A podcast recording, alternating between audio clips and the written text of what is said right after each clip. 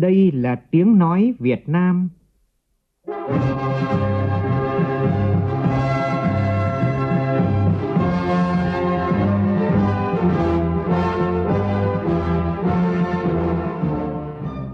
là tiếng nói Việt Nam, phát thanh từ Hà Nội, thủ đô nước Cộng hòa xã hội chủ nghĩa Việt Nam.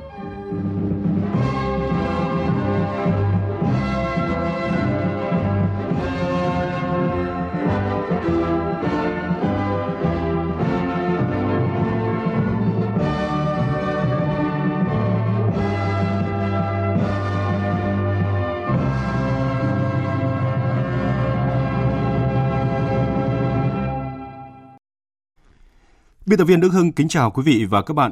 Mời quý vị và các bạn nghe chương trình Thời sự trưa của Đài Tiếng Nói Việt Nam với những nội dung chính sau đây.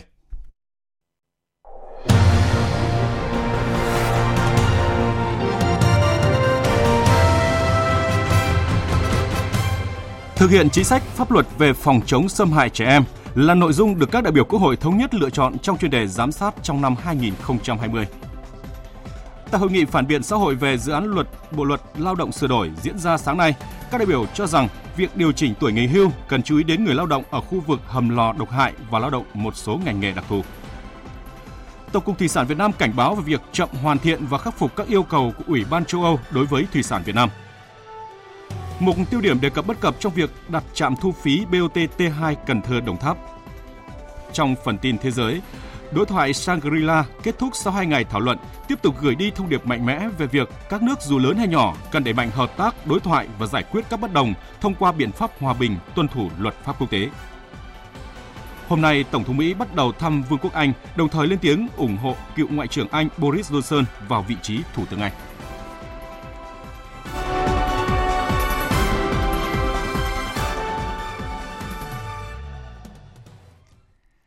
Bây giờ là nội dung chi tiết. Tiếp tục chương trình kỳ họp thứ 7 Quốc hội khóa 14, sáng nay Quốc hội thảo luận ở hội trường về dự kiến chương trình giám sát của Quốc hội năm 2020 và về việc phân bổ sử dụng nguồn dự phòng kế hoạch đầu tư công trung hạn giai đoạn 2016-2020. Phóng viên Nguyễn Hằng và Nguyên Nhung đưa tin.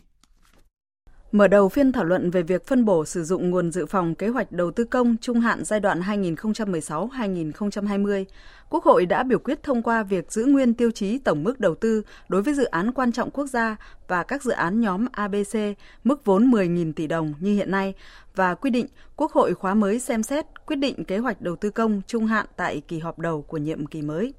Quá trình thảo luận, các đại biểu đề nghị chính phủ cần làm rõ, cụ thể hơn theo hướng ưu tiên những dự án cần thiết, tránh giàn trải trong đầu tư công trung hạn, đồng thời việc phân bổ nguồn vốn phải đảm bảo theo đúng tiêu chí trong bối cảnh thiếu hụt ngân sách. Đại biểu Hoàng Quang Hàm, đoàn Phú Thọ đề nghị để có thể sử dụng nguồn vốn dự phòng chung theo nguyên tắc của Nghị quyết 71 và luật đầu tư công, chỉ có hai con đường, hoặc chính phủ phải tìm nguồn khả thi để bổ sung tiền, hoặc giả soát cắt giảm vốn trung hạn đã giao cho các dự án để tạo nguồn triển khai các dự án. Tuy nhiên, đến nay các tờ trình của chính phủ, ngoài phương án phân bổ, không có thuyết minh bổ sung nguồn hay phương án cắt giảm các dự án để tạo nguồn triển khai các dự án dự kiến sử dụng. Nếu vẫn sử dụng vốn dự phòng chung như đề xuất của chính phủ sẽ thiếu khoảng 155.000 tỷ đồng. Đại biểu Hoàng Quang Hàm đoàn Phú Thọ nêu rõ. Chúng ta dự kiến từ 2016 cách đây 3 năm thì mức vốn trung hạn giao cho các bộ ngành địa phương của năm 2020 sẽ là 372.000 tỷ chỉ có thể thu xếp được 217.000 tỷ mà cam kết chi đến 372.000 tỷ là điều không thể. Quyết tâm thực hiện thì hệ quả sẽ là đầu tư giàn trải, tạo cơ chế xin cho. Xin cho là chắc chắn khi cam kết vượt quá khả năng thu xếp tiền. Hơn nữa, hầu hết các dự án mới không đủ điều kiện để đưa vào kế hoạch. Nhiều dự án chưa đáp ứng nguyên tắc tiêu chí thứ tự ưu tiên theo nghị quyết 26, nghị quyết 71. Đồng tình với quan điểm này, đại biểu Nguyễn Trường Giang, đoàn Đắk Nông phân tích, Mức vốn dự kiến bố trí cho các dự án trong tờ trình của chính phủ đều không bố trí đủ theo đề xuất của địa phương. Cụ thể, dự án xử lý sạt lở cấp bách đồng bằng sông Cửu Long, địa phương đề xuất là 2.510.000 tỷ đồng, nhưng chính phủ chỉ dự kiến bố trí 1.000 tỷ đồng. Các dự án hỗ trợ khẩn cấp sạt lở bờ biển đặc biệt nguy hiểm khu vực miền Trung, địa phương đề xuất 1.750 tỷ, nhưng cũng chỉ được bố trí 1.000 tỷ, các dự án khắc phục đê sung yếu sạt lở bờ biển, địa phương đề xuất 3.000 tỷ nhưng dự kiến bố trí 1.000 tỷ. Trong bối cảnh thiếu vốn, đại biểu cho rằng việc chính phủ đề xuất bổ sung khoảng 400 dự án mới sử dụng nguồn vốn dự phòng chung của kế hoạch đầu tư công trung hạn 2016-2020 là không khả thi. Đồng thời các dự án bổ sung này cũng chưa đáp ứng yêu cầu. Đại biểu Nguyễn Trường Giang, đoàn Đắk Nông nêu rõ. Các dự án mới theo tờ trình của chính phủ đề nghị bổ sung vào kế hoạch đầu tư công trung hạn giai đoạn 2016-2020 về cơ bản chưa đáp ứng được các yêu cầu cụ thể như phần lớn các dự án chưa có quyết định chủ trương đầu tư của cấp có thẩm quyền nên chưa thể làm rõ sự cần thiết, mức độ khả thi và hiệu quả của dự án cũng như chưa biết về thời gian tiến độ thực hiện dự án.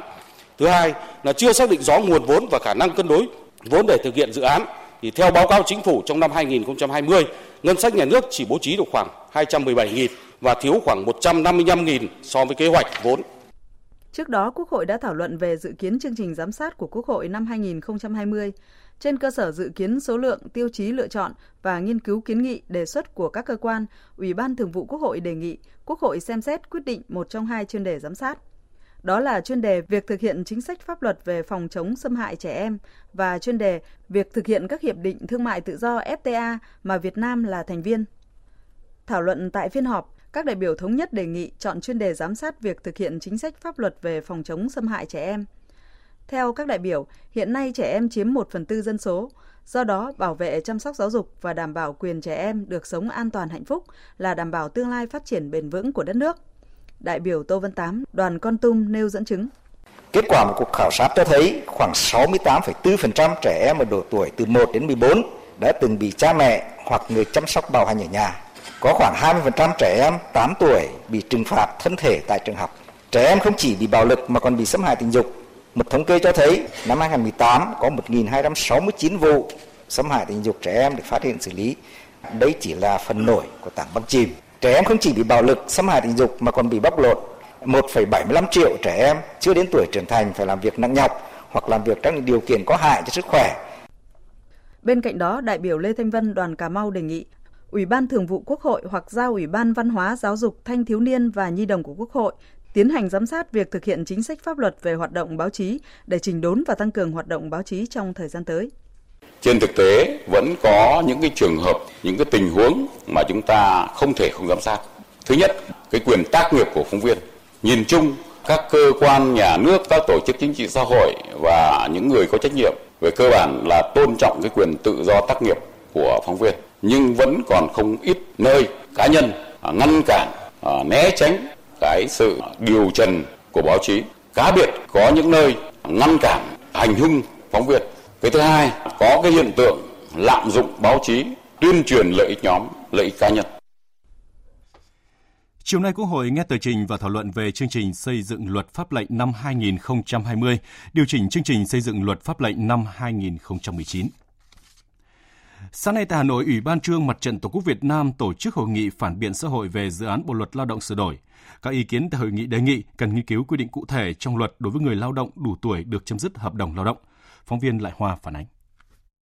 Tiến sĩ Nguyễn Quang Minh, Ủy ban Trung ương Mặt trận Tổ quốc Việt Nam cho rằng dự thảo Bộ luật Lao động có những quy định liên quan đến đảm bảo quyền lợi cho người lao động, tuy nhiên tính khả thi chưa cao khi xây dựng thì chúng ta chưa cân nhắc kỹ những yếu tố bất bình đẳng và chịu sự chi phối trong quan hệ lao động. Giữa một bên là người sử dụng lao động, mà bao giờ chúng ta biết rằng luôn luôn họ ở cái thế mạnh rồi. Và một bên là cái người lao động thì thường là ở thế yếu, cái thế phụ thuộc. Nhiều khi chúng ta thì về mặt lý thuyết cứ hay nói đến quan hệ bình đẳng, nhưng thực tế chúng ta biết rằng rất khó có thể có cái sự bình đẳng giữa người sử dụng lao động và người lao động. Có cái đặc thù của nó không bao giờ có được chưa nói đến cung cầu thị trường uh, sức lao động trên thị trường nó khá nó nó đã chi phối cái này đâu ngay bản thân cái quan hệ về quản lý và điều hành lao động nó đã là quyết định cái chuyện này rồi không bao giờ có chuyện bình đẳng về tăng tuổi nghỉ hưu lên 60 tuổi đối với nữ và 62 tuổi đối với nam, các ý kiến cho rằng việc điều chỉnh tuổi nghỉ hưu để đảm bảo cân bằng và ổn định quỹ bảo hiểm xã hội, khả năng lao động sau tuổi nghỉ hưu của người Việt Nam là cao. Tuy nhiên cần chú ý đến lao động ở khu vực hầm lò độc hại, lao động một số ngành nghề đặc thù như cô giáo mầm non, vân vân. Tiến sĩ Nguyễn Xuân Thu, Phó Giám đốc Học viện Tư pháp đề nghị cần nghiên cứu quy định cụ thể trong luật đối với người lao động đủ tuổi được chấm dứt hợp đồng lao động. Ví dụ tôi đủ 60 tuổi là đủ tuổi nghỉ hưu, nhưng thời gian đóng bảo hiểm của tôi có thể mới 10 15 năm. Thì lúc đấy nếu như người sử dụng lao động dùng cái quyền này để chấm dứt hợp đồng thì sẽ đẩy tôi vào một cái thế là tôi không có được cái phúc lợi xã hội trọn vẹn để tôi có thể yên tâm sống. Thì cái này thì tôi cho rằng nó không những tạo thành gánh nặng cho gia đình và còn là cho xã hội nữa. Nên là cái này tôi cũng đề nghị là chúng ta phải rất là lưu ý. Nếu như mà chúng ta quy định như thế này thì có thể nó dẫn đến một cái hệ lụy về mặt xã hội mà sau này sẽ khó mà giải quyết được các ý kiến cũng cho rằng dự thảo Bộ luật Lao động có liên quan đến nhiều luật khác như luật doanh nghiệp, luật đầu tư, luật công đoàn, luật bảo hiểm xã hội vân vân. Vì vậy, cũng cần đánh giá Bộ luật Lao động sửa đổi dưới góc độ sự phù hợp với các văn bản pháp luật đã được ban hành. Đẩy mạnh chi trả các chế độ an sinh xã hội qua hệ thống ngân hàng là nội dung được đề cập trong hội thảo tăng cường hệ thống quản trị và chi trả an sinh xã hội, đánh giá thực trạng kinh nghiệm quốc tế và định hướng cho Việt Nam do Bộ Lao động Thương binh và Xã hội phối hợp với Ngân hàng Thế giới tổ chức sáng nay tại Hà Nội. Phản ánh của phóng viên Kim Thành. Hiện ngành bảo hiểm xã hội đang chi trả cho hơn 1,3 triệu người hưởng các chế độ bảo hiểm xã hội hàng tháng, hàng triệu lượt người hưởng trợ cấp bảo hiểm xã hội một lần, mai táng phí, ốm đau, thai sản, nghỉ dưỡng sức.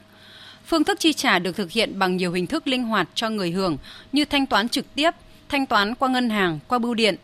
Tuy nhiên, số người nhận lương hưu và trợ cấp bảo hiểm xã hội hàng tháng qua thẻ ATM chiếm tỷ trọng thấp. Hiện 80% tiền lương được thanh toán trực tiếp vào tài khoản của người thụ hưởng. Tuy nhiên, gần 80% lương hưu và 100% trợ cấp xã hội lại được chi trả bằng tiền mặt. Theo ông Phạm Thanh Du, Phó vụ trưởng vụ Tài chính Kế toán Bảo hiểm xã hội Việt Nam, người dân vẫn có thói quen sử dụng tiền mặt. Các hình thức thanh toán qua ngân hàng chưa phổ biến trên phạm vi cả nước. Đến nay chỉ có khoảng 21% tổng số tiền thực hiện chi trả qua tài khoản ATM. Tỷ lệ phân bổ giữa các tỉnh, thành phố không đồng đều, tập trung tại các thành phố lớn. Việc sử dụng thẻ gặp khó khăn đối với các đối tượng già yếu, cao tuổi, đặc biệt là ở vùng sâu, vùng xa, khiến cho việc quản lý người hưởng rất khó khăn. Theo ờ, nghị quyết và quyết định của chính phủ là vận động chứ cũng chưa có quy định pháp lý nào là quy định bắt buộc. Do vậy mà cái việc mà triển khai thực hiện kế hoạch này trong toàn ngành bảo hiểm xã hội tuy rằng rất tích cực nhưng mà cũng gặp không ít những khó khăn. Đặc biệt là đối với những người hưởng lương hưu đã cao tuổi, việc này vô cùng khó vận động. Tâm lý người hưởng nhiều tuổi là rất muốn nhận tiền mặt bởi vì không phải thao tác à, qua thẻ ATM cây rút tiền, rồi phải nhớ mã pin Sáng nay, Hội đồng Nhân dân thành phố Cần Thơ khóa 9 nhiệm kỳ 2016-2021 tổ chức kỳ họp bất thường, kỳ họp thứ 12 để bầu Chủ tịch Ủy ban Nhân dân thành phố Cần Thơ nhiệm kỳ 2016-2021. Có 52 trên 54 đại biểu Hội đồng Nhân dân thành phố tham dự kỳ họp này. Kỳ họp tin của phóng viên Phạm Hải, thường trú khu vực đồng bằng sông Cửu Long. Hội đồng nhân dân thành phố đã bỏ phiếu bầu ông Lê Quang Mạnh, Phó Bí thư Thành ủy Cần Thơ giữ chức Chủ tịch Ủy ban nhân dân thành phố Cần Thơ nhiệm kỳ 2016-2021 với số phiếu đạt tỷ lệ là 94,4%.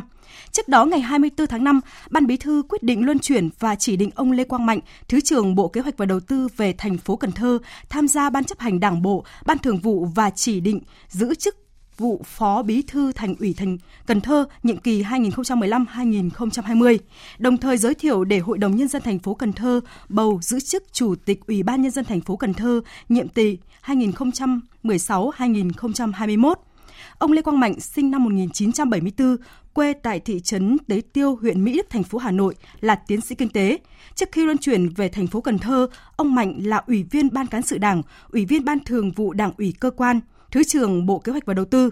Ông Mạnh đã từng đảm nhiệm nhiều chức vụ tại Bộ Kế hoạch và Đầu tư như Cục trưởng Cục Quản lý Đăng ký Kinh doanh, Vụ trưởng Vụ Kinh tế Đối ngoại, Vụ trưởng Vụ Kinh tế Địa phương và Lãnh thổ. Trước đó, Thủ tướng Chính phủ đã điều động bổ nhiệm ông Võ Thành Thống, Phó Bí thư Thành ủy, Chủ tịch Ủy ban nhân dân thành phố Cần Thơ giữ chức Thứ trưởng Bộ Kế hoạch và Đầu tư. Tối qua, tỉnh Đồng Nai đã tổ chức lễ công bố nghị quyết của Ủy ban Thường vụ Quốc hội về việc thành lập thành phố Long Khánh thuộc tỉnh Đồng Nai, nâng cấp 5 xã của Long Khánh lên phường và thành phố Long Khánh thuộc tỉnh Đồng Nai. Tin của phóng viên Xuân Lượng. Theo nghị quyết của Ủy ban Thường vụ Quốc hội, thành phố Long Khánh thành lập trên cơ sở toàn bộ 191,75 km vuông diện tích tự nhiên, dân số hơn 171.200 người và 15 đơn vị hành chính cấp xã của thị xã Long Khánh – Ngoài ra, 5 xã của Long Khánh sẽ được nâng cấp lên phường gồm Suối Tre, Xuân Lập, Xuân Tân, Bảo Vinh và Bảo Sen. Như vậy, Đồng Nai sẽ có 11 đơn vị cấp huyện, gồm hai thành phố là thành phố Biên Hòa, thành phố Long Khánh và 9 huyện. Thành phố Long Khánh có vị trí gần với các đô thị lớn trong vùng như thành phố Biên Hòa, thành phố Hồ Chí Minh, thành phố Vũng Tàu. Có nhiều tuyến đường cao tốc, quốc lộ huyết mạch đi qua nên được đánh giá là có nhiều điều kiện thuận lợi để phát triển. Trong tương lai, Long Khánh được kỳ vọng sẽ là trung tâm công nghiệp, thương mại, dịch vụ, kho vận hàng hóa của vùng kinh tế trọng điểm phía Nam. Trước thông tin báo chí phản ánh hàng loạt các khu đô thị được coi là kiểu mẫu nơi đáng sống nhất Hà Nội đang đối mặt với nguy cơ bị phá vỡ quy hoạch, Thủ tướng Chính phủ Nguyễn Xuân Phúc yêu cầu thành phố Hà Nội xem xét xử lý tình trạng này. Cụ thể, theo phản ánh của các hộ dân cư khu đô thị Sibucha kiến nghị khẩn cấp về điều chỉnh quy hoạch kiến trúc một số lô đất thương mại, sân vườn và đường nội bộ nay chuyển thành đất hỗn hợp thương mại, văn phòng, khách sạn và nhà ở cao tầng. Cư dân tại khu đoàn ngoại giao khu Tây Hồ bức xúc suốt 2 năm nay việc chủ đầu tư thay đổi quy hoạch tăng tầng, tăng tòa nhà, thay đổi công năng sử dụng của một số lô đất công cộng dịch vụ. Sáng nay, hơn 85.000 thí sinh dự thi vào lớp 10 Trung học phổ thông công lập của Hà Nội thi hai môn cuối cùng là ngoại ngữ và lịch sử. Với học sinh chỉ có nguyện vọng đăng ký dự thi vào các trường trung học phổ thông chuyên trực thuộc Sở Giáo dục và Đào tạo Hà Nội sẽ không phải thi môn lịch sử. Đây là năm đầu thí sinh Hà Nội phải thi tới 4 môn, vừa tự luận vừa trắc nghiệm và phương thức xét tuyển cũng thay đổi. Phản ánh của nhóm phóng viên Ban Thời sự Đài Tiếng Nói Việt Nam. Kết thúc buổi thi sáng nay, nhiều thí sinh nhận xét đề thi ngoại ngữ và lịch sử, mỗi đề thi gồm 40 câu, đều thuộc chương trình học. Năm đầu tiên thi môn lịch sử theo hình thức trắc nghiệm, nhưng đề thi cũng không quá khó, không đánh đố học sinh, nên hầu hết các em đều làm được bài. Hà Đức Huy, dự thi tại trường Trung học phổ thông Việt Đức cho biết. Đề sử thì ờ, tất cả bọn em đã được ờ, đều học ở trên ờ, trường trung học cơ sở. Kiến thức thì nó cũng đầy đủ ở trong sách mà bọn em đã ôn tập. Nên em thấy là em làm đủ 40 câu đề thi sử. Em thấy cái hình thức này cũng đổi mới, em thấy khá hay. Mình chỉ cần uh, ôn tập kỹ với ở trên trung học cơ sở mình lắng nghe các thầy cô giáo giảng bài uh, có thể làm đủ hết. Dù phải thi 4 môn, trong đó có hai môn mới là ngoại ngữ và lịch sử, nhưng nhiều học sinh cho biết chỉ cần ôn tập kỹ theo chương trình học ở bậc trung học cơ sở là có thể làm được bài. Vũ Việt Anh, học sinh trường trung học cơ sở Trưng Vương, nói. Ngoại ngữ thì theo em là phần quay tinh thì em thấy là nó khá khó, còn lại điều rất vừa sức với học sinh ạ.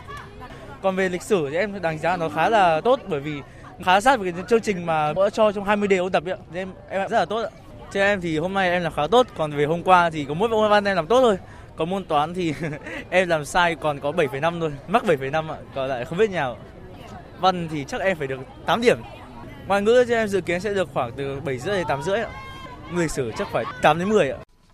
Năm nay cũng là năm đầu tiên sau nhiều năm chỉ lấy điểm thi để xét tuyển vào lớp 10 công lập, không tính điểm rèn luyện và học tập của học sinh ở bậc phổ thông cơ sở, điểm học nghề. Vì vậy, áp lực thi đối với nhiều học sinh cũng tăng lên bởi không còn sự hỗ trợ của điểm học tập. Tuy nhiên, nhiều học sinh cho rằng dù áp lực và phải học nhiều môn hơn nhưng sẽ công bằng hơn. Em Đinh Hải Anh, trường trung học cơ sở Thanh Quan, nói. Em thấy là mọi năm là chỉ thi hai môn nhưng mà cộng thêm điểm với cả những loại xếp lại nữa hơi khó khăn bởi vì trước khi vào vòng thi mình đã hơn nhau về điểm xếp loại rồi. Uh, so với năm nay thì mình không không thêm cộng điểm thì sẽ dễ dàng hơn. Thêm môn hai môn thi nó sẽ cân bằng hơn.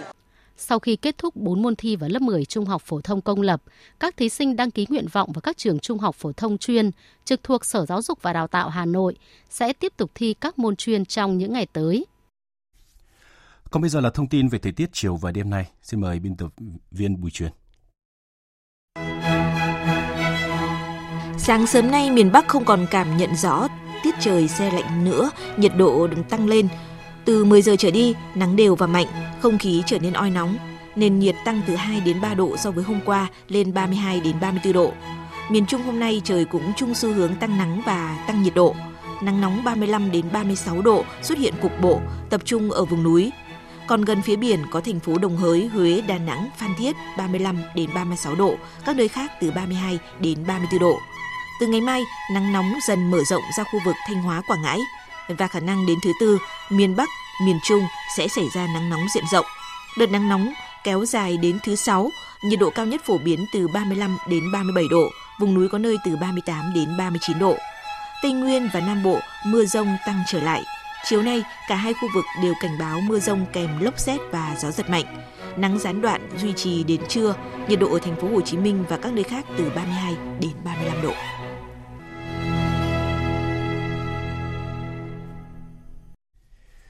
Xin được tiếp tục chương trình với phần tin thế giới. Đối thoại Shangri-La đã chính thức kết thúc sau hai ngày thảo luận.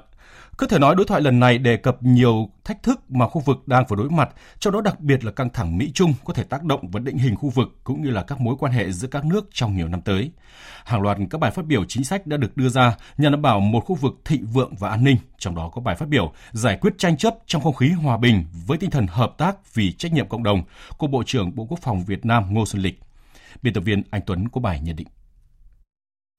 Bài khai mạc của Thủ tướng Singapore Lý Hiển Long lần này là một bức tranh rõ nét nhất về khu vực với các cơ hội và thách thức phải đối mặt. Trong đó đặc biệt phải kể đến căng thẳng giữa Mỹ và Trung Quốc ảnh hưởng lớn đến môi trường quốc tế trong nhiều năm tới. Theo Thủ tướng Lý Hiển Long, Trung Quốc và Mỹ đang có những bước đi làm gia tăng căng thẳng, đặc biệt là vấn đề thương mại. Nếu hai bên không hạ nhiệt những căng thẳng, khi đó bất đồng sẽ không được giải quyết và hậu quả sẽ lớn hơn. Không chỉ vấn đề GDP mà cả quan hệ song phương Thủ tướng Singapore cũng chỉ rõ vấn đề đang còn tồn tại giữa hai nước. The fundamental problem between the US and China is a mutual lack of strategic trust. Vấn đề cơ bản giữa Mỹ và Trung Quốc đó là sự thiếu lòng tin chiến lược lẫn nhau, hai bên thiếu sự thỏa hiệp và tìm kiếm các giải pháp hòa bình. Tuy nhiên nếu tiếp tục đi theo con đường này sẽ sai lầm cho cả hai bên. Sẽ khó có khả năng Mỹ và Trung không có bất đồng, nhưng nếu không kiểm soát đối đầu xảy ra thì hậu quả sẽ rất lớn. Và đúng như nhận định của Thủ tướng nước chủ nhà, chiếm sóng trong các phiên thảo luận trong hai ngày đối thoại là các bài phát biểu của Bộ trưởng Quốc phòng Mỹ và Trung Quốc với những lời chỉ trích nhằm vào nhau. Quyền Bộ trưởng Quốc phòng Mỹ Sanahan chỉ trích Trung Quốc đã có hành vi không tuân thủ các quy định của luật pháp quốc tế trên các khu vực biển tranh chấp. Trong khi đó, Bộ trưởng Quốc phòng Trung Quốc Ngụy Phượng Hòa cũng chỉ trích Mỹ đã có một loạt các hành động và bình luận tiêu cực đối với các vấn đề liên quan đến Đài Loan, vi phạm nguyên tắc một Trung Quốc, gây nguy hiểm cho chủ quyền và an ninh của Trung Quốc và hòa bình, ổn định khu vực. Các tham luận của nhiều đại biểu tại đối thoại Shangri-La lần này đều khẳng định việc ứng xử hành động của các nước lớn có vai trò rất quan trọng. Nếu xung đột xảy ra sẽ dẫn đến những hậu quả khôn lường, không chỉ ảnh hưởng đến các quốc gia trực tiếp liên quan mà còn tác động đến cả khu vực và thế giới. Phát biểu tại diễn đàn, Bộ trưởng Quốc phòng Việt Nam Ngô Xuân Lịch nhấn mạnh để giải quyết các tranh chấp hiện nay, các quốc gia cần phải đề cao không khí hòa bình với tinh thần đối tác và vì trách nhiệm với cộng đồng. Vấn đề quan trọng là cách xử lý cạnh tranh. Dù có khác biệt về lợi ích nhưng nếu mọi quốc gia đều đặt hòa bình, ổn định lên trên hết thì các bên có thể hợp tác tìm cách thu hẹp khác biệt, xử lý tranh chấp trong không khí hòa bình.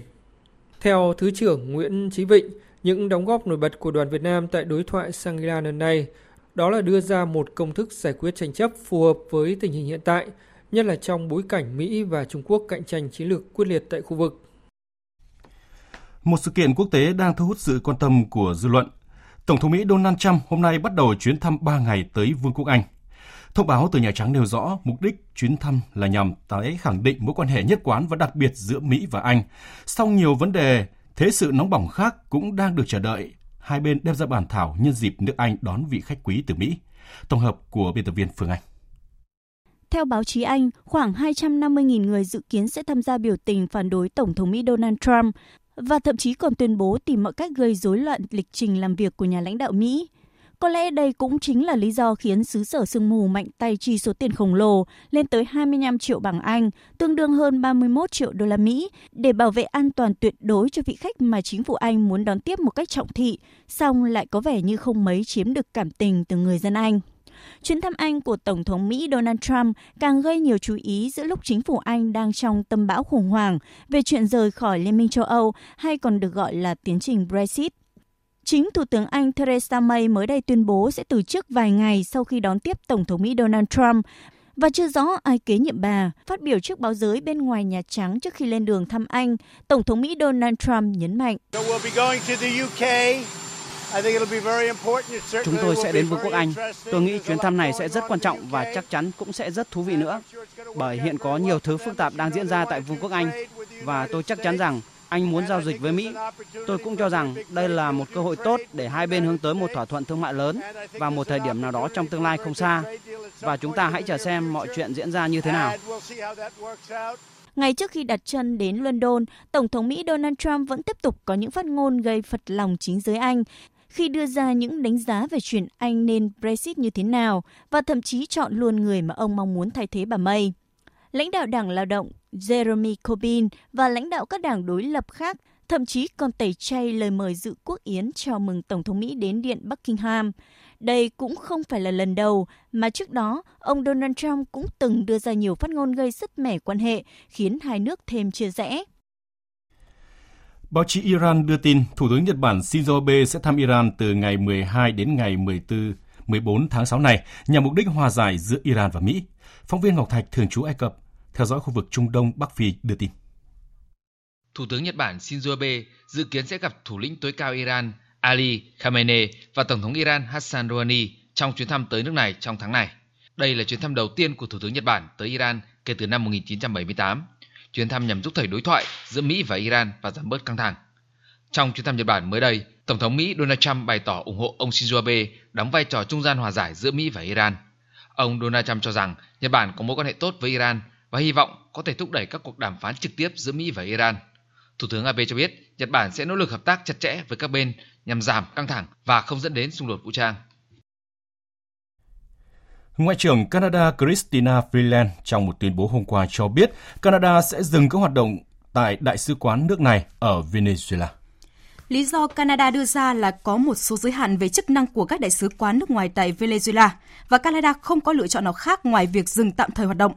Ngoại trưởng Canada cũng khẳng định lập trường sẽ tiếp tục phản đối chính phủ của Tổng thống Venezuela Nicolas Maduro. Canada thuộc nhóm Lima bao gồm một số quốc gia Mỹ Latin. Nhóm này đang dẫn đầu nỗ lực thúc đẩy kế hoạch ủng hộ lãnh đạo đối lập Venezuela Juan Guaido và tìm các biện pháp loại bỏ Tổng thống Maduro. Trước đó cũng kêu gọi Canada ủng hộ nước này trong lập trường đối với Cuba và Venezuela.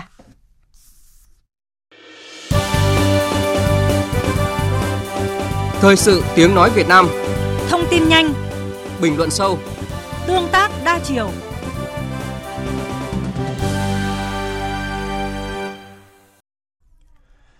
Thưa quý vị và các bạn, cầu Vàm Cống, cây cầu dây văng thứ hai bắc qua sông Hậu đã chính thức thông xe nối liền Cần Thơ Đồng Tháp. Tuy nhiên, chỉ hai ngày sau đó, trạm thu phí BOT T2 trên quốc lộ 91, phường Thới Thuận, quận Thốt Nốt, thành phố Cần Thơ lại đối mặt với sự phản đối của các chủ phương tiện tham gia giao thông. Hiện nay thì Bộ Giao thông Vận tải đã quyết định tạm dừng thu phí để thống kê xe qua trạm nhằm thực hiện chính sách miễn giảm nhưng lòng dân vẫn không yên. Về vấn đề này, nhóm phóng viên Đài Tiếng nói Việt Nam thường trú khu vực đồng bằng sông Cửu Long có loạt bài Vui cầu vàm cống, buồn trạm thu phí T2. Trong vùng tiêu điểm hôm nay, mời quý vị và các bạn nghe bài 1 có nhà đề Dân nói BOT T2 đặt sai vị trí. Bộ Giao thông Vận tải có thật sự là nghe? Mời quý vị và các bạn cùng nghe. Chỉ hai ngày sau khi cầu Vàm Cống khánh thành và đi vào hoạt động, thì tại trạm thu phí BOT T2, phường Thới Thuận, quận Thốt Nốt, thành phố Cần Thơ lại gặp phải sự phản ứng của các chủ phương tiện khi đi qua trạm thu phí này.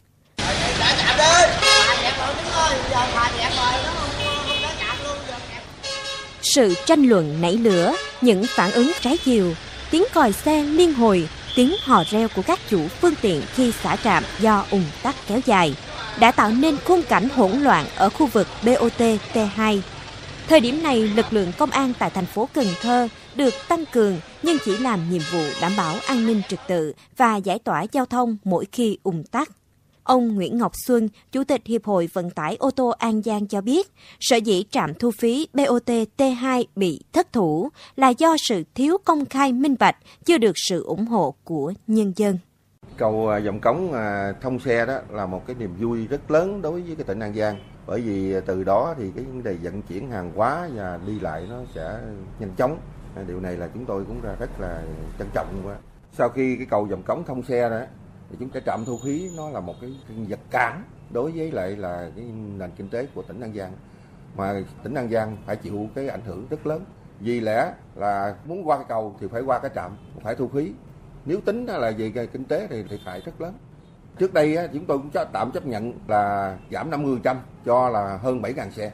Nhưng hiện nay thì cái tình hình nó đại khác, có diễn biến phức tạp. Thì tỉnh An Giang là dân, người dân An Giang và các tỉnh xung quanh là bức xúc là thuế thu phí cao quá. Hiện nay đi qua là có 300 mét là tối đa. Nếu mà tính theo tỷ lệ thì là coi như là không có bao nhiêu tiền. Trước sự ùn tắc liên tục, ảnh hưởng giao thông ở khu vực xung quanh trạm thu phí này, chiều 25 tháng 5, lãnh đạo Tổng cục Đường bộ Việt Nam đã chỉ đạo công ty cổ phần đầu tư quốc lộ 91 Cần Thơ An Giang cho xã trạm T2 để đảm bảo an ninh trật tự cho khu vực. Trong thời gian này, Tổng cục Đường bộ phối hợp với các địa phương liên quan cùng chủ đầu tư tiến hành rà soát, xem xét việc miễn giảm phí mới cho người dân tỉnh Đồng Tháp tiếp tục xem xét các trường hợp được miễn giảm của người dân tỉnh An Giang và thành phố Cần Thơ. Tuy nhiên, giải pháp này nhiều người dân và doanh nghiệp vận tải không đồng tình. Ông Mai Bá Thiện, Phó chủ nhiệm Hợp tác xã Vận tải Quang Thanh ở tỉnh An Giang cho rằng cái hợp tác xã ờ, uh, tụ tư ờ, trên dưới 200 xe ờ, là chủ yếu là đi về thành phố Hồ Chí Minh mà chính sách là thu phí rất cao. Như vậy thì một tháng và một năm chi phí biết bao nhiêu tiền. Dự án đầu tư cải tạo nâng cấp quốc lộ 91 và 91B theo hình thức BOT với vốn đầu tư hơn 1.700 tỷ đồng. Dự án có hai trạm thu phí, gồm trạm T1 đặt tại quận Ô Môn và trạm T2 đặt tại quận Thốt Nốt, thành phố Cần Thơ, giáp ranh tỉnh An Giang. Theo đó, tài xế đi trên tuyến quốc lộ 91 và 91B từ Cần Thơ đi An Giang. Nếu mua vé tại trạm T1 thì sử dụng chính vé này qua trạm T2 và ngược lại. Hai trạm này hoạt động vào năm 2016, thu phí từ 35.000 đồng đến 200.000 đồng một lượt phương tiện. Trạm T2 nằm ở cuối quốc lộ 91, sát nút giao với quốc lộ 80, ngã ba lộ tẻ, từ Kiên Giang lên. Phương tiện từ quốc lộ 80 đi vào Long Xuyên bắt buộc phải qua trạm T2 và mua vé cho toàn tuyến đường nâng cấp quốc lộ 91 dù chỉ sử dụng một đoạn ngắn. Chính vì vậy, từ khi đưa vào sử dụng, trạm T2 liên tục bị tài xế doanh nghiệp phản ứng gay gắt. Ông Lê Thành Mẫn, Phó Tổng Giám đốc Công ty Trách nhiệm hữu hạn Nguyễn Huệ, tỉnh An Giang, nêu rõ. Tôi nói là không phải chỉ doanh nghiệp chúng tôi thiệt đâu, mà thiệt cho đầu tư kinh tế xã hội của tỉnh. An Giang là cái khu du lịch về tâm linh rất nhiều. Hàng năm hàng triệu, hàng triệu du khách. Đến nay, bây giờ An Giang tập trung cho vấn đề phát triển kinh tế, lấy du lịch là mũi nhọn. Tôi nói những công ty lữ hành ai mà đòi đi cầu dòng cống? Tại vì nếu anh thu trên đầu người anh thu trên trên xe thế này là người ta sẽ chuyển con đường khác người ta đi. Là kẹt về phát triển kinh tế xã hội của tỉnh. Anh có cầu anh miễn mà anh đi qua cái trạm này. Tự nhiên anh trả khúc tiền này. Nó cực kỳ vô duyên. Mà như tôi nó mâu thuẫn cái này và chúng tôi được biết là thủ tướng cũng đã nói và sở giao thông hợp đã trên 10 lần rồi mà những điều mà mình làm cái này dần giảm mất lòng tin Liên quan đến vị trí đặt trạm thu phí T2, ông Nguyễn Ngọc Xuân, Chủ tịch Hiệp hội Vận tải ô tô tỉnh An Giang cho biết, ngày 22 tháng 5, Hiệp hội một lần nữa đã có văn bản gửi đến các cơ quan có thẩm quyền đề xuất hướng xử lý trạm T2. Theo ông Xuân, ngay từ khi trạm chuẩn bị xây dựng tại địa điểm đang tọa lạc, Hiệp hội đã 15 lần kiến nghị liên tiếp, Bộ Giao thông Vận tải có công văn đặt ra việc miễn giảm. Tuy nhiên, về phía Hiệp hội nhận thấy đây chỉ là giải pháp tình thế. Thưa quý vị và các bạn, trong một diễn biến mới nhất, Bộ Giao thông Vận tải đang nghiên cứu hai phương án để xử lý dứt điểm các bất cập tài xế phản ánh về vị trí đặt trạm thu phí BOT T2 quốc lộ 91 Cần Thơ. Theo lãnh đạo của bộ, bộ này thì dù phương án nào thì sẽ phải hài hòa lợi ích các bên và không khiến khoản vay đầu tư dự án này trở thành nợ xấu ngân hàng.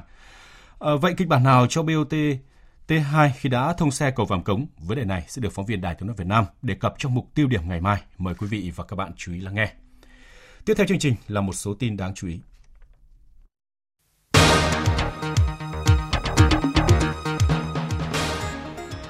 Thủ tướng Chính phủ quyết định kiện toàn Ban chỉ đạo xử lý dự án yếu kém ngành công thương.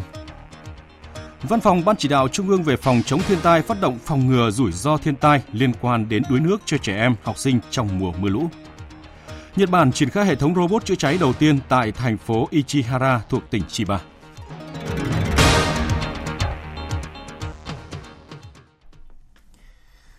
Thủ tướng Chính phủ vừa ký quyết định số 650 sửa đổi bổ sung quyết định kiện toàn ban chỉ đạo xử lý các tồn tại yếu kém của một số dự án doanh nghiệp chậm tiến độ, kém hiệu quả thuộc ngành công thương, gọi tắt là ban chỉ đạo. Tin chi tiết cho biết. Theo quyết định này, thay đổi Phó trưởng Ban Thường trực là ông Nguyễn Hoàng Anh, Chủ tịch Ủy ban Quản lý vốn nhà nước tại doanh nghiệp, bổ sung Phó trưởng Ban chỉ đạo là ông Trần Tuấn Anh, Bộ trưởng Bộ Công Thương. Quyết định bổ sung Ủy viên Ban chỉ đạo là Thứ trưởng Bộ Thông tin và Truyền thông. Ủy ban Quản lý vốn nhà nước tại doanh nghiệp thống nhất với Bộ Thông tin và Truyền thông về thành viên tham gia Ban chỉ đạo, báo cáo trưởng Ban chỉ đạo. Thủ tướng yêu cầu Ủy ban Quản lý vốn nhà nước tại doanh nghiệp ra soát, đề xuất sửa đổi bổ sung quy chế hoạt động của ban chỉ đạo sau khi thực hiện kiện toàn nếu cần thiết. Báo cáo trưởng ban chỉ đạo xem xét và quyết định. Phó Thủ tướng Thường trực Chính phủ Trương Hòa Bình, trưởng ban chỉ đạo 389 quốc gia với yêu cầu các bộ ngành liên quan kiểm tra làm rõ phản ánh của báo chí về tình trạng tôm hùm đất là sinh vật ngoại lai cấm nhập khẩu, cấm phát triển nhưng vẫn được bày bán kinh doanh trên thị trường nội địa với số lượng lớn. Phó Thủ tướng yêu cầu Bộ Tài chính, cơ quan thường trực của Ban chỉ đạo 389 quốc gia chủ trì phối hợp với Bộ Nông nghiệp và Phát triển Nông thôn, Bộ Công Thương, Bộ Quốc phòng khẩn trương kiểm tra, làm rõ thông tin báo chí phản ánh việc tôm hùm đất là sinh vật ngoại lai cấm nhập khẩu từ năm 2013 nhưng vẫn được bày bán, kinh doanh trên thị trường nội địa, xác định trách nhiệm của các tổ chức cá nhân liên quan để xử lý nghiêm theo quy định của pháp luật. Báo cáo Phó Thủ tướng Thường trực, trưởng Ban chỉ đạo 389 quốc gia về kết quả. Sau gần 2 năm, Ủy ban châu Âu áp dụng thẻ vàng cảnh cáo đối với thủy sản Việt Nam. Dự kiến trong tháng 6 này, đoàn thanh tra tổng vụ các vấn đề về biển và thủy sản của Ủy ban châu Âu sẽ đến Việt Nam để kiểm tra tình hình triển khai các khuyến nghị của Liên minh châu Âu về chống khai thác hải sản bất hợp pháp không báo cáo theo quy định. Theo Phó Tổng cục Tổng cục trưởng Tổng cục Thủy sản Nguyễn Quốc Hùng, nhiều vấn đề được EC khuyến nghị vẫn chưa được khắc phục xong. Theo Tổng cục Thủy sản, đến thời điểm này, hạ tầng neo đậu tránh chú bão chưa đáp ứng yêu cầu. Việc nâng cấp cảng cá hậu cần nghề cá chưa được quan tâm. Việc xác định của các lực lượng chức năng đối với các tàu cá ra khơi đánh bắt chưa chặt chẽ, còn bị coi nhẹ. Ghi chép báo cáo về hoạt động, địa điểm khai thác mới đạt trên 21%. Đáng lo ngại là việc khai thác thủy sản bất hợp pháp vẫn diễn biến khá phức tạp. Thống kê của Tổng cục Thủy sản trong 4 tháng đầu năm nay có tới 16 vụ, 26 tàu với 96 ngư dân vi phạm khai thác hải sản trái phép tại vùng biển nước ngoài. Lực lượng biên phòng Việt Nam đã tiếp nhận, điều tra xác minh 155 ngư dân và 4 tàu cá Việt Nam bị nước ngoài bắt giữ được trao trả về nước, xử lý vi phạm hành chính 14 trường hợp tàu cá ngư dân vi phạm vùng biển nước ngoài. Theo thống kê, mỗi năm xuất khẩu thủy sản sang thị trường EU đạt từ 350 đến 400 triệu đô la Mỹ, chiếm từ 16 đến 17% tổng xuất khẩu hải sản của cả nước. Tuy nhiên, từ khi bị áp dụng thẻ vàng, xuất khẩu mặt hàng thủy sản sang EU đã giảm từ 20 đến 25%. Bạc Liêu đã xuất hiện thêm các ổ dịch tả lợn châu Phi. Trước tình hình dịch bệnh đang có dấu hiệu diễn biến phức tạp trên địa bàn, lãnh đạo tỉnh này đang chỉ đạo các ngành chức năng và các địa phương có các giải pháp quyết liệt để ngăn chặn dịch lây lan. Tấn Phong, phóng viên Đài tiếng nói Việt Nam tại đồng bằng sông Cửu Long đưa tin. Tính đến thời điểm này, Bạc Liêu đã phát hiện 3 ổ dịch tả lợn châu Phi đều ở huyện Vĩnh Lợi, với tổng đàn lợn mắc bệnh bị tiêu hủy gần 200 con. Cũng trên địa bàn huyện Vĩnh Lợi, vừa có thêm hai hộ dân báo có lợn bị chết ở ấp Phước Thạnh 2, xã Long Thạnh với tổng đàn 60 con và ấp Mặt Đây, thị trấn Châu Hưng với tổng đàn 30 con. Trung tâm giống của tỉnh đang nuôi hơn 100 con lợn, cũng phát hiện có lợn bị bệnh. Hiện ngành chức năng đang lấy mẫu bệnh phẩm tại các đàn lợn này gửi đi xét nghiệm. Trước tình hình bệnh dịch tả lợn châu Phi đang có dấu hiệu diễn biến phức tạp và có thể lây lan ra diện rộng, Bí thư tỉnh ủy Bạc Liêu Nguyễn Quang Dương yêu cầu các địa phương phải quán triệt đầy đủ tinh thần chỉ đạo của trung ương, của tỉnh, tất cả các cấp các ngành, đặc biệt cán bộ cơ sở gần dân nhất phải vào cuộc, hết sức chủ động, cứ đúng theo quy định thì làm, không cần chờ đợi, làm sao thu hẹp, khống chế thành công, dập tắt dịch, không để lan truyền qua các vùng khác. Thưa quý vị và các bạn, những ngày qua, tin đồn dự án Làng Đại học Đà Nẵng nằm giữa thành phố Đà Nẵng và tỉnh Quảng Nam sắp triển khai. Nhiều hộ dân ở phường Điện Ngọc, thị xã Điện Bàn, tỉnh Quảng Nam ồ ạt xây dựng nhà cửa, tường rào, cổng ngõ, đào ao nuôi cá, xây bể bơi trong đất vườn và cả đất sản xuất chờ đền bù. Nhiều công trình nhà cửa xây dựng giữa thanh thiên bạt nhật trên đất sản xuất nhưng chính quyền địa phương không hề hay biết. Phản ánh của phóng viên Hoài Nam tại miền Trung. Khối phố Câu Hà nằm cách Ủy ban nhân dân phường Điện Ngọc, thị xã Điện Bàn, tỉnh Quảng Nam chừng 2 cây số. Theo quy hoạch được duyệt, toàn bộ 207 hộ dân của khu phố này nằm gọn trong vùng dự án. Nơi đây hiện đang trở thành điểm nóng về xây dựng cơ nới nhà cửa. Nhiều ngôi nhà mới xây dựng trên đất sản xuất. Chính quyền kiểm tra lập biên bản xử phạt, nhưng chủ hộ vẫn tiếp tục triển khai. Ông Nguyễn Viết Nuôi ở khu phố Cô Hà, phường Điện Ngọc, thị xã Điện Bàn cho biết. Cái thông tin này tôi cũng nghe nhiều rồi. Rồi nó thông tóm tới đây khởi công lồn đó. Con tôi cũng lộn ở chứ ở. Vì đất này đất lâu năm mà. Từ đời ông cho tôi để lại giờ tới con tôi cũng lộn ở bình thường. Mình làm như vậy thì phường có lên nó lập biên bản gì không? Không, bởi vì đất được của địa phương, người cũng địa phương. Đất này dọn như là vườn tột cũng gần như đất thổ cư nữa. Theo quy hoạch, 2 phần 3 diện tích làng đại học nằm trên địa bàn phường Điện Ngọc, thị xã Điện Bàn, tỉnh Quảng Nam. Bốn khối phố nằm trong dự án bị ảnh hưởng gồm Khu phố Cơ Hà hơn 200 hộ dân, khu phố Tứ Hà 250 hộ dân, khu phố Ngọc Vinh 150 hộ dân và khu phố Tứ Ngân 70 hộ dân. Dự án triển khai quá lâu, gần 22 năm, nên công tác quản lý hiện trạng gần như bỏ ngỏ. Điều này sẽ để lại hệ lụy lớn cho công tác giải tỏa đền bù, giải phóng mặt bằng sau này. Nhất là khi giá đất thực tế tại đây đã tăng gấp trăm lần so với trước đây, nên việc áp giá đền bù sẽ rất khó khăn. Ông Phan Văn Huyến, Chủ tịch Ủy ban Nhân dân phường Điện Ngọc, thị trấn Điện Bằng cho biết, nhất là cái địa bàn nó quá rộng. Không những là chỉ cái lò nào nó không, mà hầu như 13 cái phố, chỗ nào cũng có những cái dấu là xây dựng trái phép. Thủ đoạn hiện nay cũng phải nói cũng hết sức tinh vi. Những cái người mà trước đây họ sai rồi thì họ qua tay họ lừa với nhau, họ bón những người sau này. Nhưng mà ông nổi là những trường hợp đây họ ở các nơi họ mua.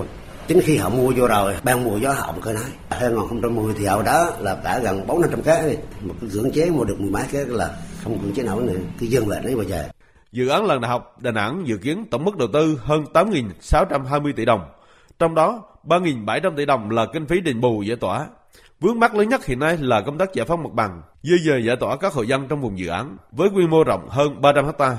Mới đây, tại buổi làm việc với Bộ trưởng Bộ Giáo dục và Đào tạo Phùng Xuân Nhạ, lãnh đạo Đại học Đà Nẵng đề nghị Bộ kiến nghị Chính phủ, Quốc hội ủng hộ đề xuất phương án vay 100 triệu đô la Mỹ cho làng Đại học Đà Nẵng theo cơ chế cấp phát, bố trí vốn đầu tư 1.000 tỷ đồng từ nguồn vốn dự phòng trung hạn giai đoạn 2015-2020 và 4.900 tỷ đồng cho giai đoạn 2021-2025 để ưu tiên giải phóng mặt bằng và đầu tư một số công trình cấp thiết.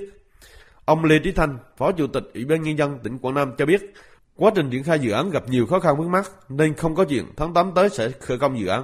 Bao giờ trường đại học triển khai thì cái đó cũng chưa biết được đâu. Tại vì bây giờ có hai cái vấn đề đặt ra là cái nguồn vốn để phục vụ cho công tác bồi thường giải phóng mặt bằng tái định cư ấy, là hiện nay cũng vẫn chưa xác định được, chưa cân đối được, chưa bố trí được và đây là một cái khoản kinh phí rất lớn. Thứ hai đó là cái khu tái định cư ấy, bây giờ cũng còn chưa có tiền để đầu tư khu tái định cư mà nên là chưa có khu tái định cư thì, thì cũng chưa có giải tỏa được còn việc nhà dân người ta xây dựng ở đó thì sẽ xem xét cụ thể Sáng nay tại Trung tâm Thanh thiếu niên tỉnh đoàn Hòa Bình, Văn phòng Thường trực Ban Chỉ đạo Trung ương về phòng chống thiên tai đã tổ chức lễ phát động phòng ngừa rủi ro thiên tai liên quan đến nước cho trẻ em, học sinh trong mùa mưa lũ. Tham dự có đại diện 18 tỉnh miền núi phía Bắc và Bắc Trung Bộ.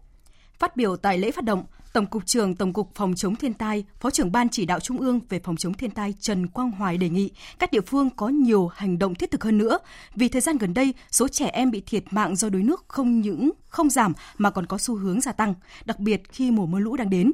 Các ngành các cấp chính quyền cần chung tay thực hiện các giải pháp trước mắt ngay trong mùa mưa lũ này và triển khai kế hoạch dài hạn để giảm thiểu rủi ro cho trẻ em học sinh. Bà Rana Flower, trưởng đại diện Quỹ UNICEF tại Việt Nam đề nghị các hoạt động giảm nhẹ rủi ro thiên tai lấy trẻ em làm trung tâm cần phải được lồng ghép vào kế hoạch cấp tỉnh, huyện, xã và các ngành. UNICEF cam kết sẽ tiếp tục hợp tác cùng với các địa phương để giảm nhẹ tác động của thiên tai trong tương lai. Tại lễ phát động, Ủy ban Nhân dân tỉnh Hòa Bình và Công ty Thủy điện Hòa Bình đã trao 450 triệu đồng để các địa phương lắp đặt 9 bể bơi thông minh ngay trong dịp hè này. Trong khi đó vẫn tiếp tục xảy ra các vụ đuối nước, vụ việc mới nhất xảy ra ở tỉnh Quảng Trị vào chiều qua. Nguyên nhân là do bố mẹ các cháu đi làm, hai cháu tự chơi với nhau gần khu vực hồ nước mà không ai quản lý nên bị trượt chân rơi xuống hồ đuối nước. Hôm qua trên tuyến quốc lộ 1A đường tránh thành phố Vinh đoạn qua xã Hưng Lợi huyện Hưng Nguyên tỉnh Nghệ An, phòng cảnh sát môi trường công an tỉnh Nghệ An bắt quả tang hai người có hành vi mua bán vận chuyển trái phép động vật hoang dã quý hiếm. Hai người bị bắt là Hồ Minh Đức 28 tuổi chú huyện Đắc Tô, tỉnh Con Tum, và Bùi Đức Hùng 39 tuổi, trú tại huyện Đại Từ, tỉnh Thái Nguyên. Cùng tăng vật thu giữ là 7 con tê tê đã chết. Tại cơ quan công an, Hùng khai nhận là chủ số hàng này. Số tê tê được mua từ các thợ săn bẫy ở trong rừng ở tỉnh Con Tum. Hiện Phòng Cảnh sát Môi trường Công an tỉnh Nghệ An đang hoàn thiện hồ sơ, chuyển cơ quan cảnh sát điều tra tiếp tục điều tra xử lý theo quy định. Mỗi ngày, hàng trăm cá thể động vật hoang dã bị săn bắt và buôn bán nhằm đáp ứng nhu cầu và lòng tham của con người. Nếu bạn thấy chúng bị nuôi nhốt, vận chuyển, quảng cáo, buôn bán, hãy gọi tới đường dây nóng miễn phí 1800 1522 hoặc cơ quan chức năng gần nhất để thông báo.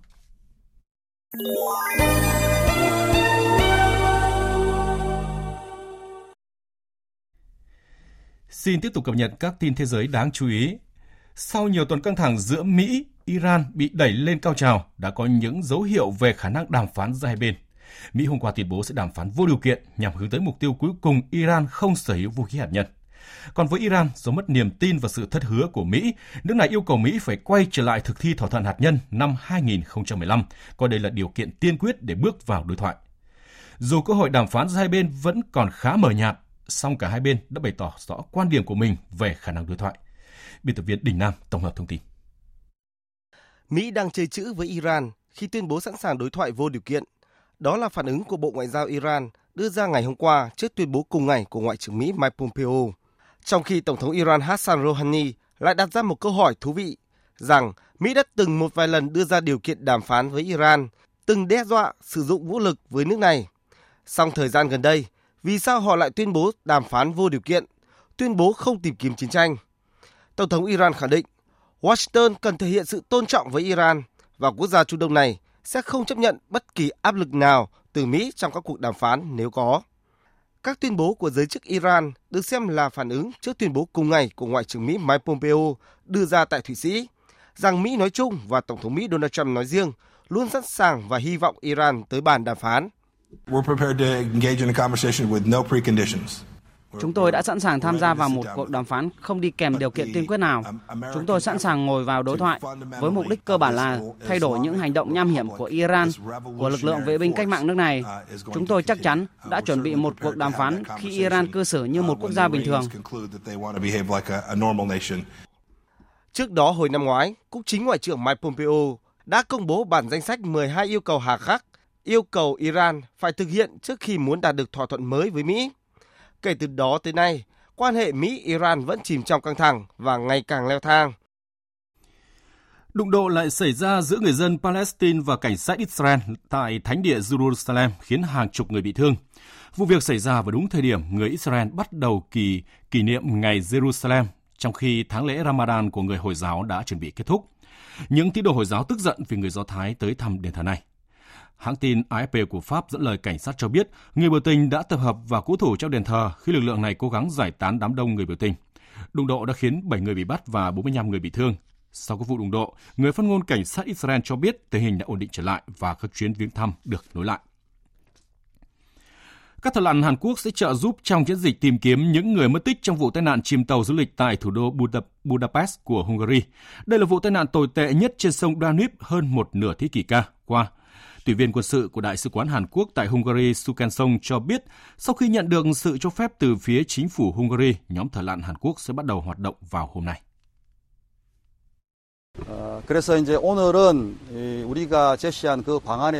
Chúng tôi đang chuẩn bị cho kế hoạch và sẵn sàng thực hiện chiến dịch tìm kiếm. Hungary sẽ cung cấp các trang thiết bị cần thiết. Tuy nhiên, chúng tôi vẫn cần nhận được sự cho phép cuối cùng từ chính phủ Hungary. Dự kiến thỏa thuận sẽ đạt được vào sáng nay. Ngay sau khi nhận được quyết định, chúng tôi sẽ bắt đầu họp và thực hiện chiến dịch tìm kiếm. Chiếc tàu du lịch chở một nhóm hành khách Hàn Quốc gặp nạn trên sông Danube hôm 29 tháng 5 vừa qua. Tính đến thời điểm này có 7 người Hàn Quốc được cứu, 7 thi thể được tìm thấy trong đêm xảy ra thảm họa. 21 người, trong đó có 19 người Hàn Quốc và 2 người Hungary vẫn mất tích và được cho là đã thiệt mạng.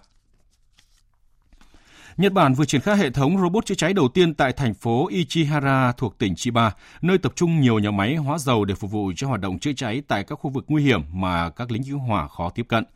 Robot này do Cục Phòng cháy, chữa cháy và ứng phó thảm họa thuộc Bộ Nội vụ và Truyền thông Nhật Bản nghiên cứu chế tạo sau một loạt các vụ cháy xảy ra ở các tổ hợp hóa dầu tại Ichihara hồi tháng 3 năm 2011 trong thảm họa động đất kinh hoàng ở khu vực Đông Bắc Nhật Bản. Vào thời điểm đó, lính cứu hỏa đã không thể tiếp cận các đám cháy do nhiệt độ cao. Theo dự kiến thì Cục Phòng cháy chữa cháy và ứng phó thảm họa thiên tai sẽ triển khai các hệ thống robot chữa cháy tương tự tới các khu công nghiệp trên khắp cả nước. Quý vị và các bạn đang nghe chương trình Thời sự trưa của Đài Tiếng nói Việt Nam. Tiếp theo chương trình là trang tin đầu tư tài chính và bản tin thể thao. Trang tin đầu tư tài chính.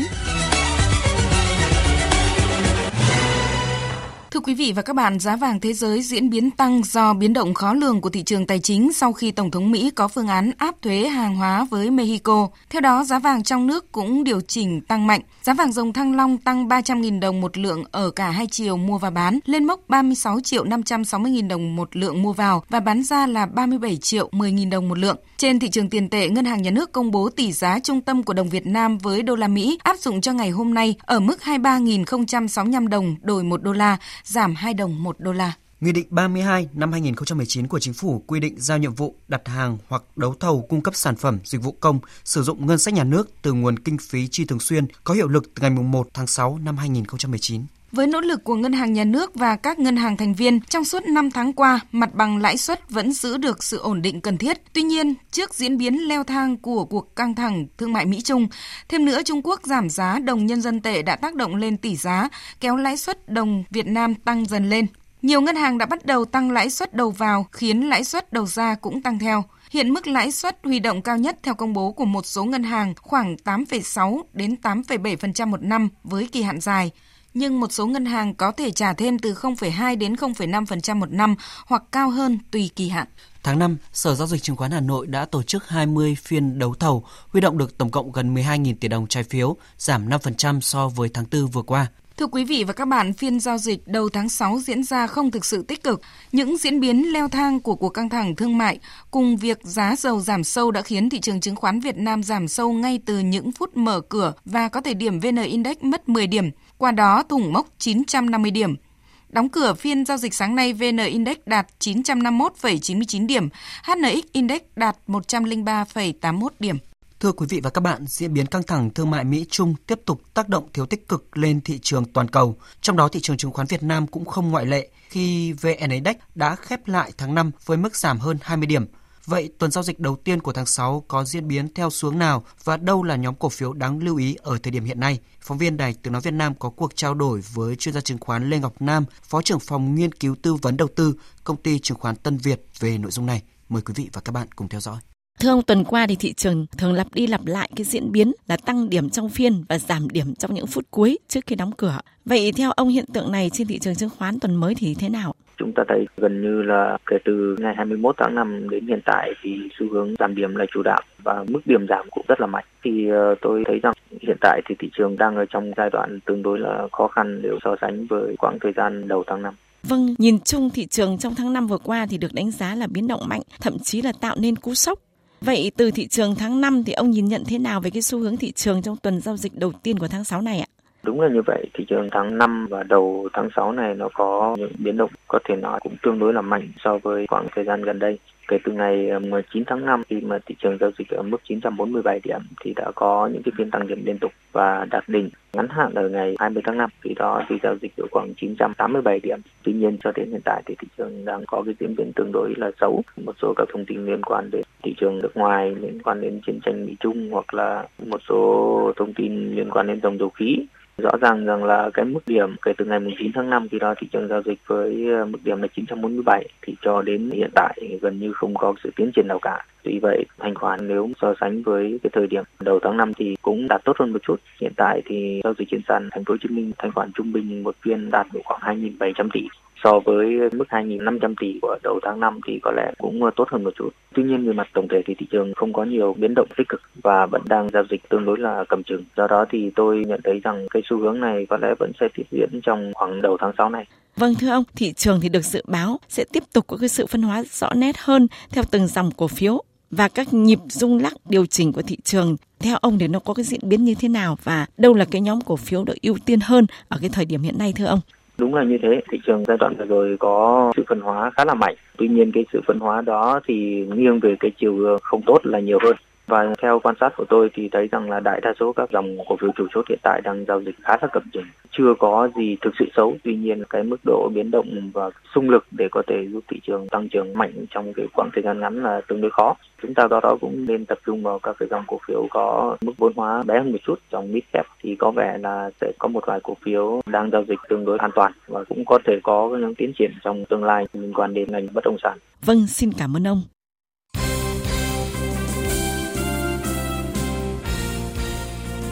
Thưa quý vị và các bạn, sau khi có mặt tại Buriram, Thái Lan, chiều ngày hôm qua, mùng 2 tháng 6, đội tuyển Việt Nam đã bước vào buổi tập đầu tiên để chuẩn bị cho Kings Cup 2019. Do các cầu thủ vừa trải qua thi đấu tại V-League và mất thêm khá nhiều thời gian di chuyển, nên huấn luyện viên Park Hang-seo chỉ cho các học trò vận động nhẹ.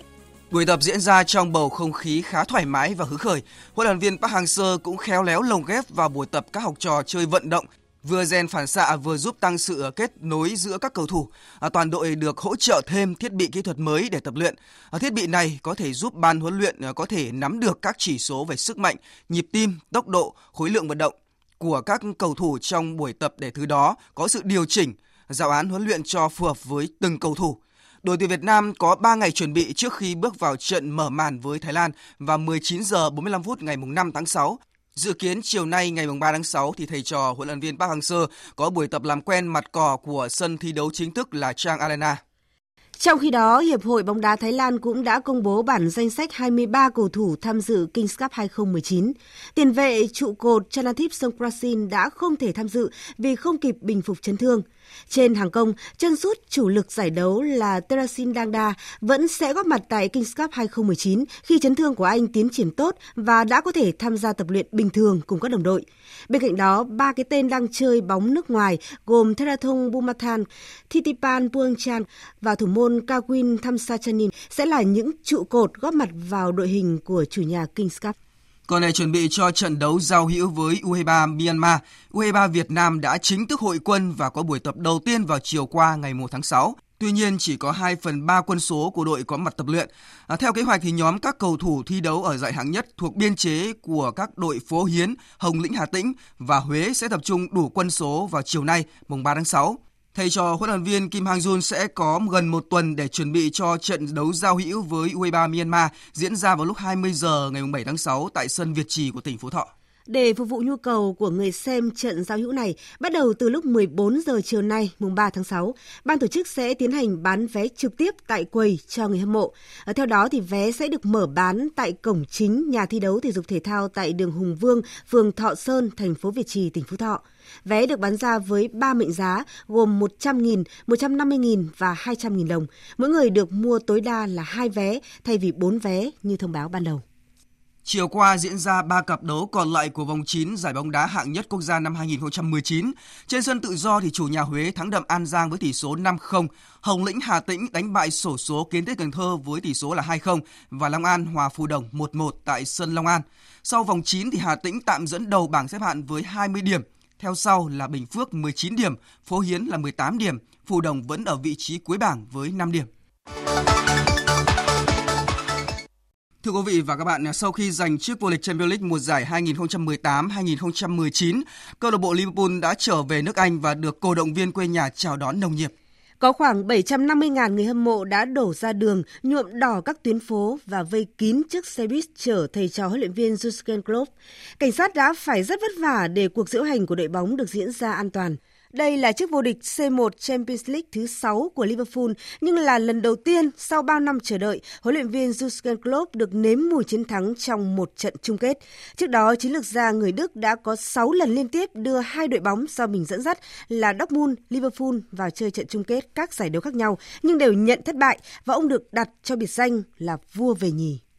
Thưa quý vị và các bạn, à, tối qua ngày 2 tháng 6 thì các tay vợt tên tuổi là Roger Federer và Rafael Nadal đã cùng giành chiến thắng ở vòng 4 để đoạt vé vào tứ kết giải quần vợt Roland Garros năm 2019. Roger Federer đánh bại Leonardo Meyer sau 3 set với các điểm số 6-2, 6-3 và 6-3. Đối thủ của Federer ở tứ kết là Stan Wawrinka, người đã thắng khá vất vả đối thủ Stefanos Tsitsipas với tỷ số chung cuộc là 3-2.